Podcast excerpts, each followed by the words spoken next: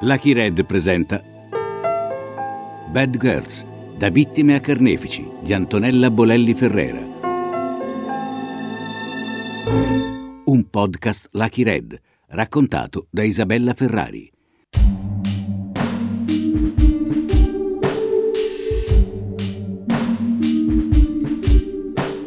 Bad Girls è il racconto corale di donne che da vittime di violenze si sono trasformate in giustiziere storie vere di vite segnate fino al tragico epilogo del reato e della carcerazione. Isabella Ferrari introduce e accompagna il racconto.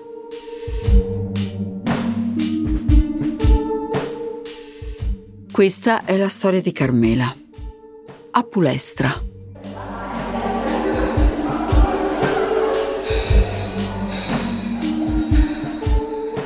Ci sono donne che non sono padrone della loro vita come le donne di mafia, devono ubbidire agli uomini, passando dal dominio dei padri a quello dei mariti, testimoni invisibili e mute di quel mondo oscuro che ruota intorno a loro e di cui fanno parte integrante. Anzi, ne sono il fulcro, perché generano nuova vita, quindi nuovi mafiosi. Non stiamo parlando di un secolo fa.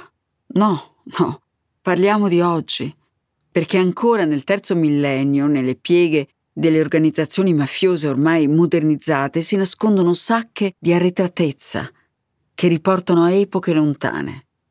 Accanto agli uomini d'onore, in giacca e cravatta, che hanno esteso le attività criminali in tutto il mondo e dietro cui si mimetizzano come camaleonti anche nella vita di tutti i giorni, ne sopravvivono altri, nelle terre d'origine che, complice l'ambiente circostante, non tentano neppure di nascondere la loro appartenenza, con tutte le implicazioni che comporta.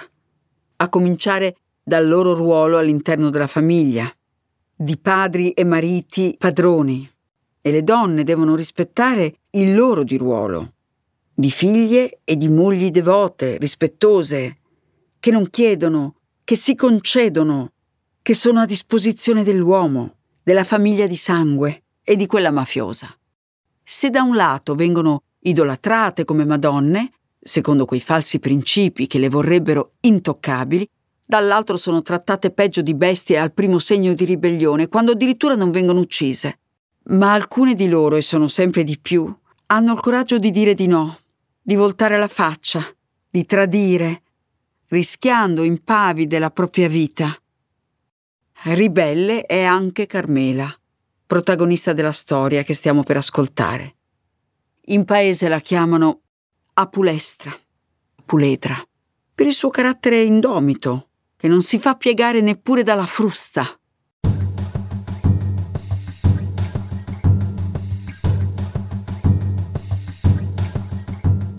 Mi chiamo Rosaria e ho 35 anni. Carmela è stata la mia concellina nella sezione di alta sicurezza di un carcere del sud Italia in cui io mi trovo tuttora detenuta insieme ad altre donne. Le sentenze dicono che apparteniamo alla criminalità organizzata, perché mogli, sorelle o maci di uomini che contano dalle nostre parti. E a loro i pasani si rivolgono per avere aiuti, soprattutto sul lavoro.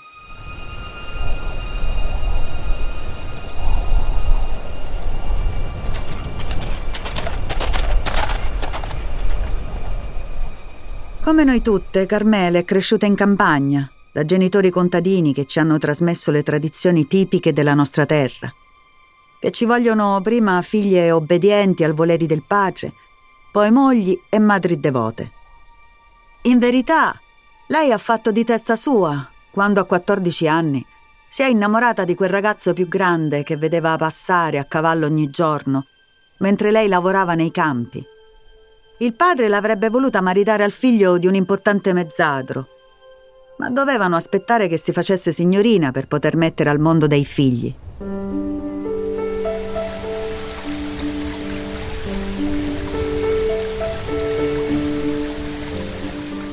Un giorno Carmela si trovava al fiume. E lì vi fu l'incontro fatale con Giuseppe,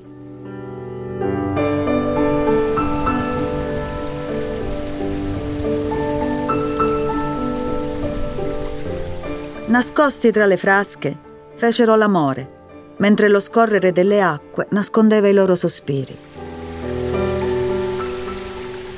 Giuseppe, è la prima volta per me. Non avere paura. Io ti amo e sarai mia per sempre.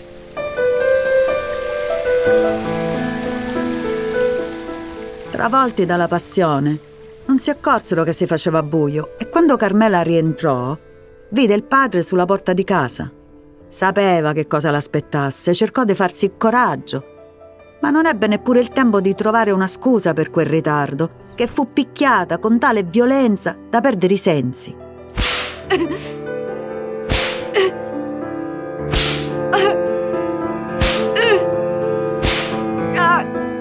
La madre, silenziosa e in disparte, non mosse un dito in sua difesa. Il capo famiglia aveva fatto ciò che era giusto e si limitò a passarle dell'olio sulle ferite causate dai colpi di cinchia, che non le avevano risparmiato nemmeno il viso. Rimase tre giorni e tre notti nel buio della stanza da letto, prima di poter aprire di nuovo gli occhi.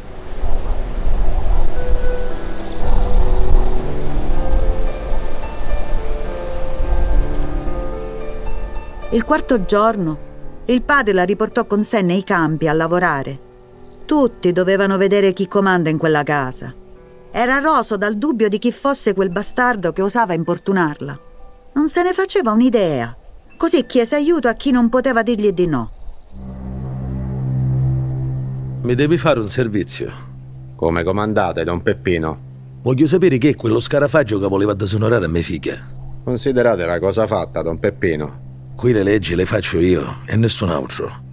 Deve essere chiaro a tutti che Carmela deve sposare un figlio di Don Ciccio, che la promessa è stata fatta e va rispettata.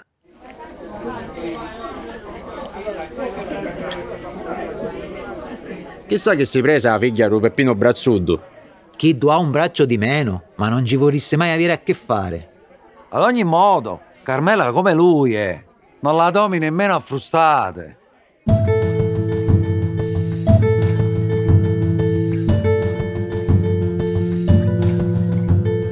Chi taceva? Da qualche giorno non si vedeva più in giro. Era invece Don Ciccio, il padre del promesso sposo, che si mormorava avesse già annullato il patto di matrimonio e che Ubrazzugiu non vedesse l'ora di mettere le mani su quel cornutazzo dell'impostore. C'era chi, però, col desiderio di vendicarsi per un vecchio sgarro di Brazzuddu, parteggiava de nascosto per l'impostore e si prestava a venirgli in aiuto.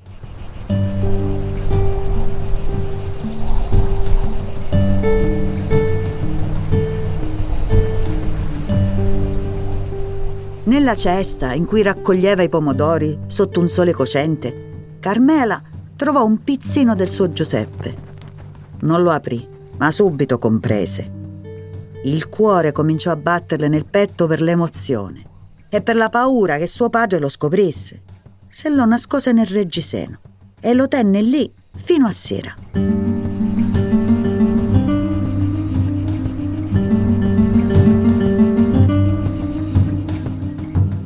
Tornata dai campi, quando le era concesso di chiudere la porta del bagno, ma non a chiave, per potersi lavare dopo che lo avevano già fatto i maschi della famiglia, tirò fuori il biglietto che Giuseppe aveva vergato di suo pugno. Stanotte alle tre nella stalla.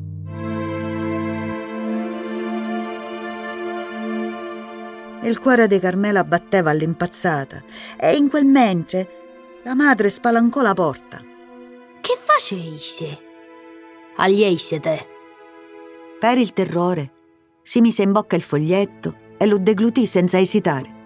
Fu il primo vero moto di ribellione che fece di lei la ragazza, poi la donna che tutte abbiamo conosciuto. Carmela Apulescia, la puledra dall'animo indomito.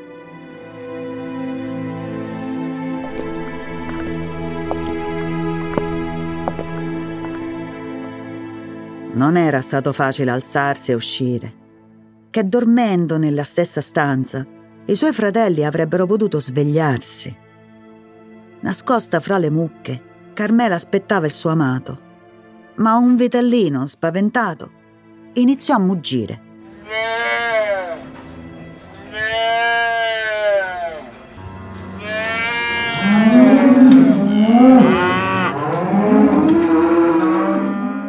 Di certo il pace sarebbe arrivato a controllare. Infatti. Male bestie, e che ci avete stanotte, eh?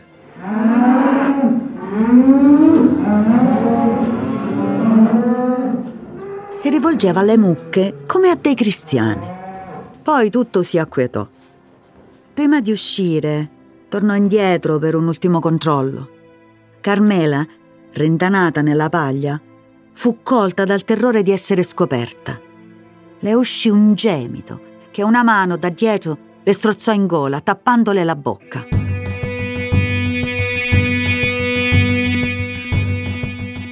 Ubrazzuggio si fermò e non sentendo più nulla uscì imprecando di nuovo contro le vacche che lo avevano svegliato.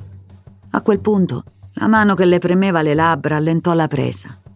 Carmela si girò, ansiosa di trovarsi di fronte al bel viso di Giuseppe, invece, a pochi centimetri da lei, c'era quello di uno sconosciuto.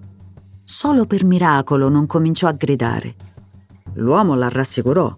Non avevi paura. Venni per portarti con me.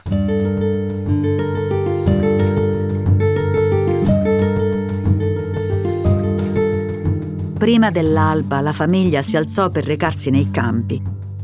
E il primo ad accorgersi dell'assenza di Carmela fu il fratello maggiore. Si può solo immaginare il subbuglio di quei momenti. Quel figlio di un cane, con le mie mani lo ammazzo! Pace, con voi sono. Andiamo a cercarli. Imbracciarono il fucile e si misero alla caccia di Carmela e del suo amante, nella speranza di scovarli prima che lo scandalo travolgesse d'infamia la famiglia.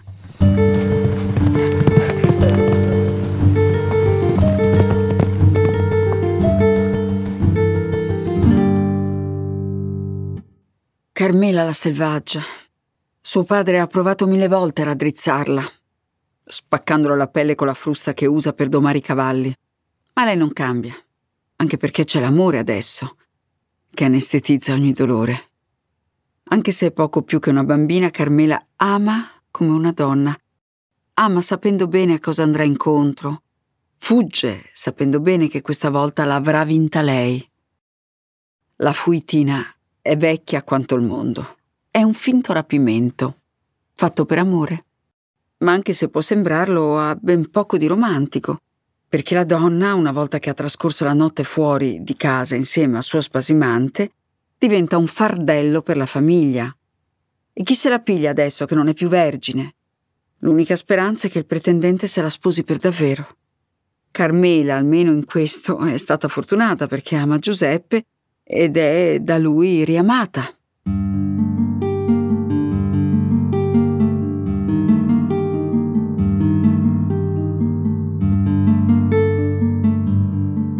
Protette da alcuni parenti in un casolare, Carmela e Giuseppe consumarono il loro amore. E quando Carmela rimase incinta, concordarono il rientro in famiglia. E il matrimonio riparatore fu organizzato in tutta fretta prima che il pancione diventasse troppo evidente. E sette mesi dopo venne al mondo Giovannino. A tutti fecero credere che fosse nato in anticipo.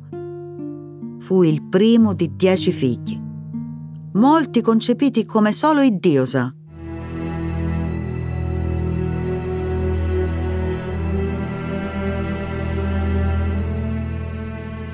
Giuseppe, figlio di Don Gaetano, l'allevatore di cavalli più importante del paese e uomo del rispetto, lo aiutava nelle attività.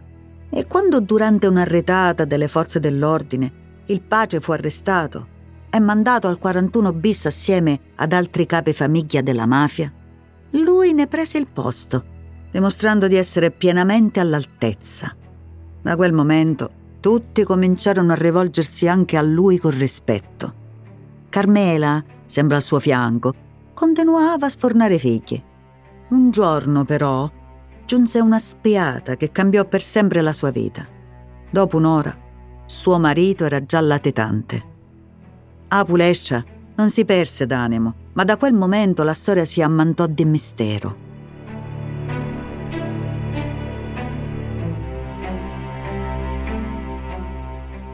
Anche se di Giuseppe si era persa ogni traccia, lei continuava a mettere al mondo delle creature, una appresso all'altra.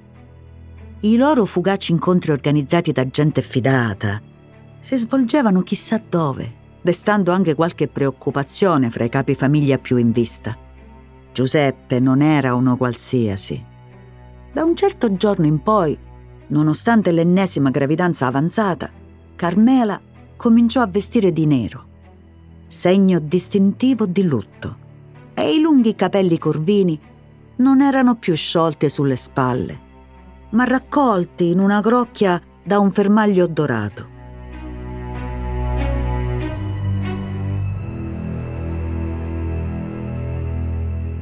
Non è facile essere la moglie di un latitante. Carmela non è mai con il suo uomo, non condivide lo stesso letto, la stessa tavola. Mai una vacanza, mai un Natale o una Pasqua insieme, mai.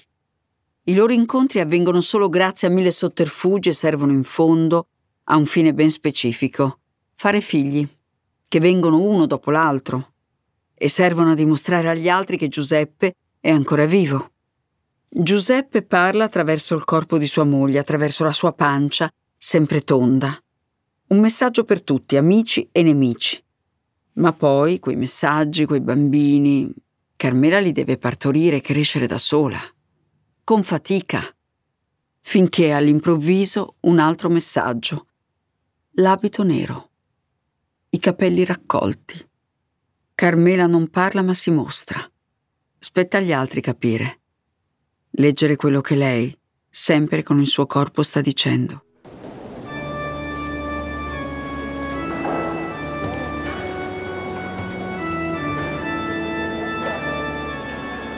Come sempre usciva poco di casa e solo alla messa della domenica non rinunciava mai. Sempre si confessava.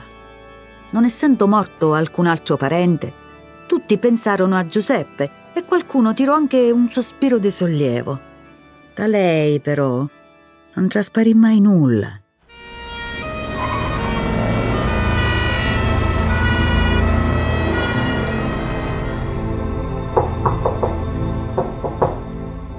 C'è un mandato di cattura per voi. Dovete seguirci. Era una mattina all'alba quando i carabinieri irruppero nella sua casa e l'arrestarono. Da dietro le persiane socchiuse i vicini la videro uscire ammanettata ma con la fierezza un po' selvaggia di sempre.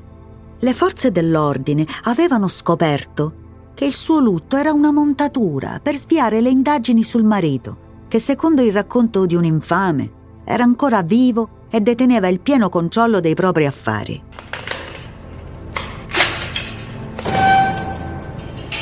Questa è la tua cella. Entra. Posso dormire sul letto di sotto. La pancia è grossa per salire e scendere. Accettai e spostai le mie lenzuola al piano di sopra. Carmela aveva portato con sé le foto dei nove figli e le riordinò nello stipetto a sua disposizione. Nel tempo capì che li incontrava a colloquio perché tornava con dei disegni pieni di cuori ed era sempre un po' scossa. Parlava pochissimo e non si lamentava mai, come tutte noi del resto. Sopportare in silenzio è qualcosa che abbiamo appreso sin da bambine, forse ce lo portiamo addirittura nel sangue. E il carcere è un incidente di percorso che abbiamo già previsto.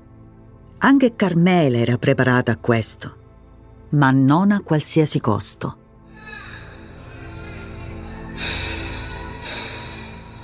Melina nacque una notte di dicembre, con due mesi d'anticipo sfatando in qualche modo la diceria che il primogenito Giovannino non fosse nato settimino. Le doglie iniziarono verso le dieci di sera, quando le luci della sezione erano già spente. Fu la prima ed unica volta che Apuleccia mi chiese un favore. Stai accattando! Chiama qualcuno, per carità! Nel giro di due ore aveva già partorito e dal momento in cui lasciò il carcere non la rivede mai più.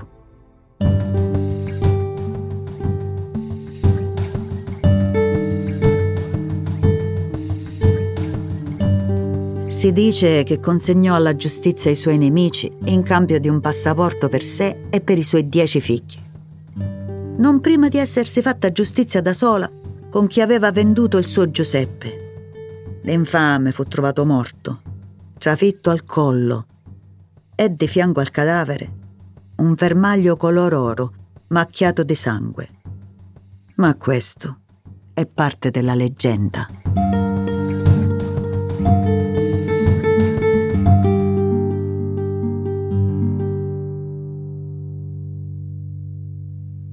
Carmela, la puledra mai domata, mette la parola fine a questa storia.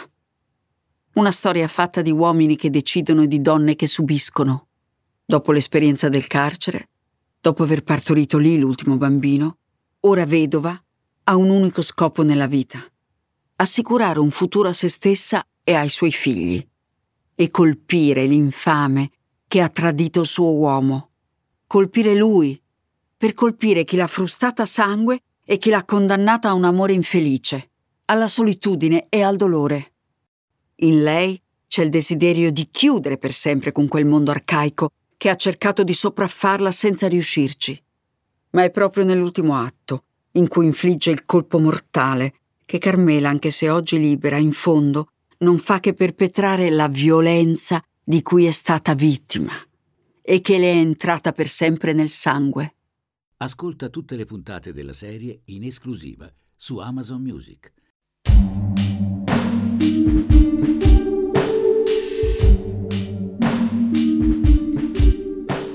Bad Girls, da vittime a carnefici, è un podcast Lucky Red, tratto dall'omonimo libro di Antonella Bolelli Ferrera. Adattamento Antonella Bolelli Ferrera, in collaborazione con Grazia Giardiello. Regia Riccardo Sinibaldi. Editing, sound design e musiche originali Alessandro Morinari. Effetti sonori Matteo Bendinelli. Fonico di mix Filippo Barracco.